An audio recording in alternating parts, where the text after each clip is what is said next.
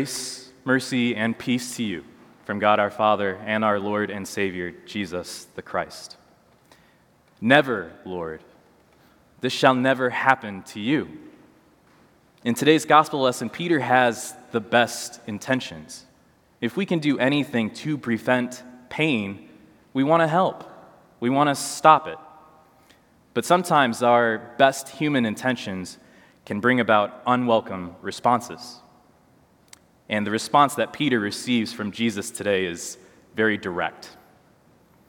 For example, our best human intentions of wanting to help someone who may not want help, those efforts might be perceived as controlling, condescending, maybe trying to provide a solution when listening is all that is required, making assumptions instead of gathering information. I love the connection today between the gospel text of today and the verses that precede it. The text for today follows what we read two weeks ago of how Jesus was confessed as the Son of God, the Messiah, by Peter. Peter is blessed, and then he is rebuked. He is reprimanded, and he is scolded.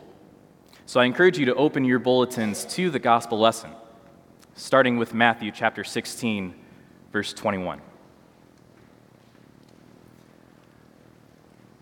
From that time on, Jesus began to explain to his disciples that he must go to Jerusalem and suffer many things at the hands of the elders, the chief priests, and the teachers of the law, and that he must be killed and on the third day be raised to life.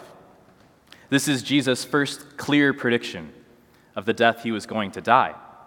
His prediction is very creedal. He will suffer, he will be killed, and on the third day he will be raised again. That last part, on the third day he will be raised, almost seems to get hidden through all the suffering. It's like the old saying when you pass a small town on a country road if you blink, you miss it. Don't miss it. The disciples, they miss it. They don't understand. The news sounds dark and grave. And in Jesus' first prediction of his death, Peter doesn't handle this very well. Continuing in the text, Peter takes him aside and he begins to rebuke him. Never, Lord, he said, this shall never happen to you. And then Jesus turned and said to Peter, Get behind me, Satan. You are a stumbling block to me. You do not have in mind the concerns of God, but merely human concerns. Peter thinks Jesus is talking crazy. If a friend tells you bad news that you can control, bad news in which you can promise an easy solution, an easy, achievable solution, you want to do your best to make the situation better. So instead of rebuking Jesus in front of the other di- disciples, Peter takes Jesus aside that's, that's no way to talk, Jesus. That, that's an awful way to die. Come on, let, let, let's continue to heal the sick. Let's cast out demons. We're helping people. You're the Messiah. You're going to restore Israel. That's, that's no way to do it. It's hard not to feel sorry for Peter. It's hard not to sympathize with Peter. He means well. And up to this point, Peter has witnessed Jesus firsthand. Peter's mother in law, who was suffering from a fever, was healed by Jesus.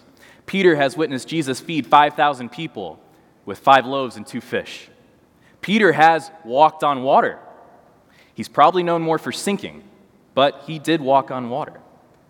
And Peter has confessed Jesus as the Messiah, to which Jesus replies, Blessed are you, Simon, son of Jonah, for this was not revealed to you by flesh and blood, but by my Father in heaven. And he has given his name, I tell you that you are Peter. That sounds all pretty good. And Peter might be feeling pretty good at this time after that blessing to try and correct Jesus. We're close, Jesus. I'll, I, can, I can speak my mind. So, can you blame Peter for responding in the way that he did? Why would someone with such great authority to heal, authority over waves, over wind and the sea, die by betrayal? Why would Jesus die such an awful death by the hands of the Jewish authorities? What was Jesus going to do that was going to make him so angry? Jesus was going to save, he was going to liberate, he was going to restore Israel. A horrible, gruesome death was in no way to do that. So there must be another way. There must be a easier way. There must be has to be another way. Peter was just looking out. And so 4 verses after Jesus has confessed or as Peter has confessed Jesus to be the Christ, Jesus turns and tells Peter, "Get behind me, Satan." Something I don't suggest saying to your spouse. It's at this point in the text I want to share a story with you about a man named Thomas Midgley Jr. and the Cadillac Model 30. So, the Cadillac Model 30 was a car way back in the late 1910s. It was the first car that didn't need a hand crank to start it. It could go up to 45 miles an hour, had 40, 40 horsepower, which was double the Ford Model T. But it had the problem of engine knocking. So, engine knocking made the engine deafeningly loud. It reduced power output. It reduced fuel efficiency. It decreased the life of the engine. All very, very bad things. So the executives of the Cadillac Model 30, they wanted to find a fuel additive that could help with engine knocking. So a man by the name of Thomas Midgley Jr. was asked to help address that problem. He tried a variety of different additives, one of them being melted butter.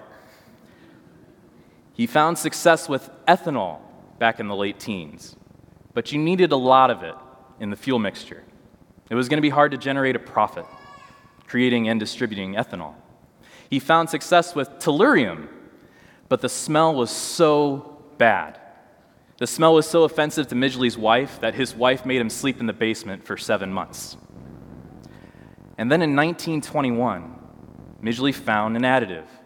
It was cheap, it didn't smell, it was easy to produce, readily available, effective at low concentrations. For this new fuel additive, Midgley received high, one of the highest awards in the American Chemical Society for significant and original contribution to any field of chemistry. In 1923, the top three Indianapolis 500 winners all used this fuel. However, there was a slight problem. This solution contained lead. And if you don't know much about lead, it's highly toxic to multiple organ systems in the human body, particularly our brains. A new factory was built to manufacture this new fuel, and within two months of operating, dozens fell ill, five people died. Midgley himself knew of the hazards of lead. Most of the general public had an idea of the hazards of lead. Benjamin Franklin had wrote about the poisoning effects of lead in 1786. The new fuel was marketed as ethyl instead of tetraethyl lead. But again, this additive of lead, it was cheap, it was easy to produce, it was profitable. Midgley believed that just a little bit of lead wouldn't hurt, but its effects on people and the environment were substantial. Leaded gasoline was finally banned for vehicles beginning with the model year 1975. So the next time you fill up, you'll notice the fuel next to the 87 octane rating is unleaded. What is the lead in your life? Satan would love nothing more than to persuade your human mind that I, just a trace amount doesn't affect me. For us to think that a trace amount is not bad, a trace amount of toxicity is not going to hurt us. Even the littlest amount of sin is toxic. It has substantial effects on people. There are no side effects may include. Is the result and the wages of sin is death if we can minimize sin, we can minimize the cross. The minimizing of the cross, the promotion and preservation of self, the desire to gain the whole world, these are just a few of the stumbling blocks and traps that Satan puts in front of you.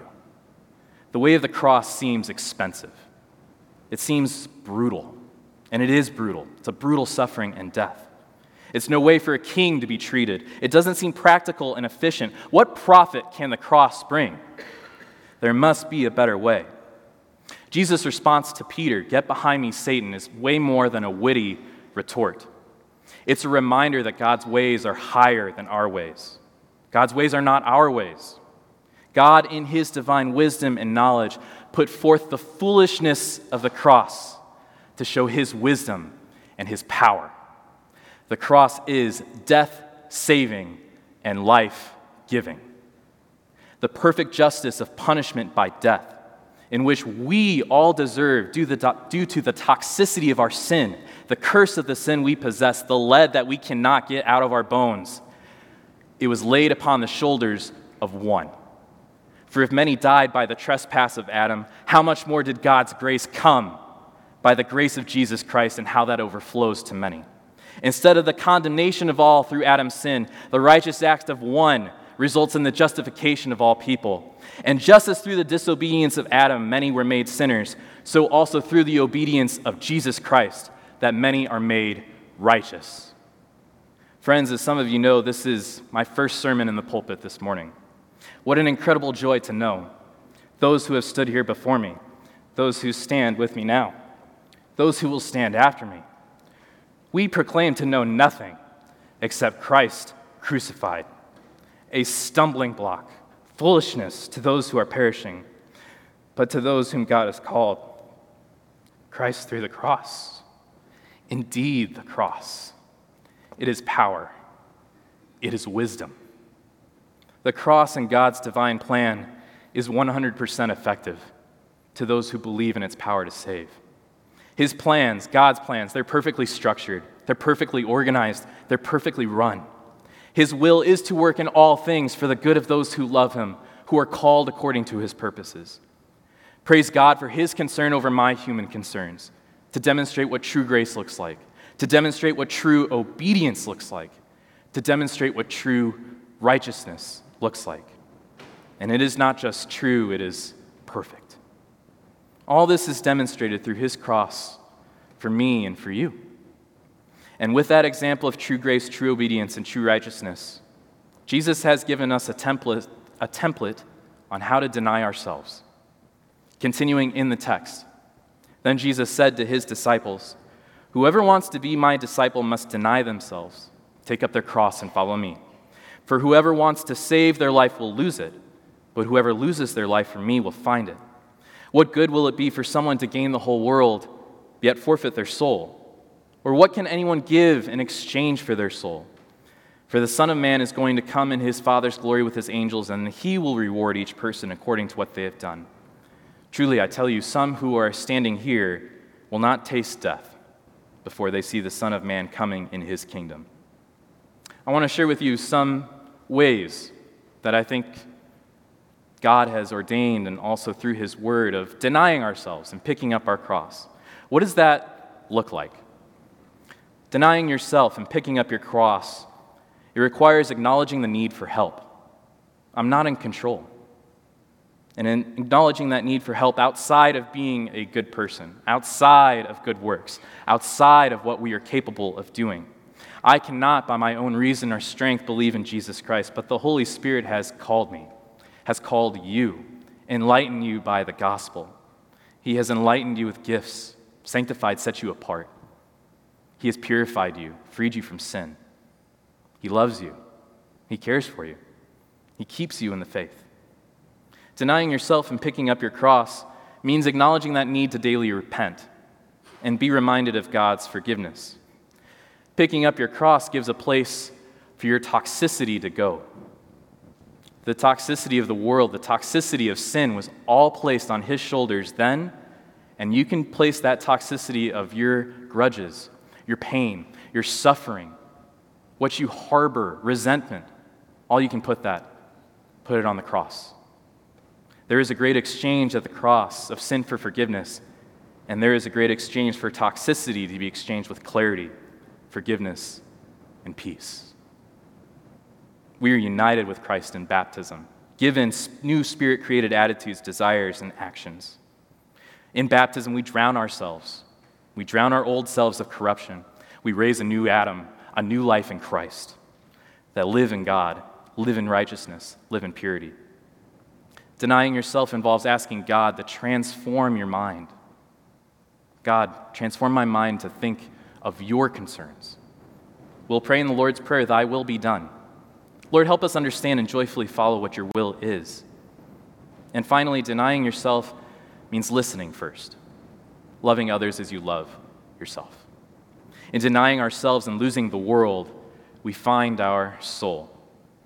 We consider the things of this world as garbage, as St. Paul says, so that we may gain Christ, that we may find in him righteousness.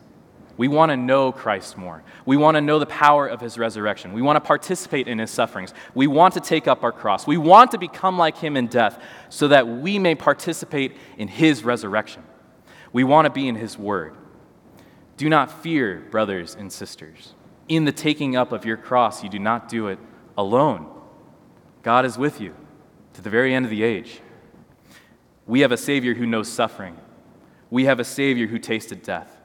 We have a Savior who is the Alpha, the Omega, the beginning and the end, the first and the last, the living one. He was dead, but he is now alive. He holds the keys of death and Hades. He is crowned with glory and honor because he suffered death for you so that we would not have to suffer eternal death. Next week, um, as Deanne kind of showed, the, it's free, free, free. We start our next fall Bible study next week. I invite you to take the plunge. Try to deny yourself five to ten minutes of the world. Daily read the eternal truths of God's Word. Lose yourself daily. Pick up the Word. Know the righteousness that the cross of Christ brings to those who believe in its power. Daily pick up your cross. And with the help of the Spirit, you can resist those trace amounts of lead. Pick up your cross and be reminded of the true and perfect love that Christ showed for you. Not that our human concerns would show love to God, but that his heavenly concerns showed love to us. Because God loved us, we love one another with a love that truly wins, a love that remembers and reflects God's sacrifice, that recalls true grace, obedience, righteousness, a love that loves others as much as we love ourselves. And that love, while walking with God, that love is easy to produce, it's readily available and it is very much effective. In the name of the Father, and of the Son, and of the Holy Spirit. Amen.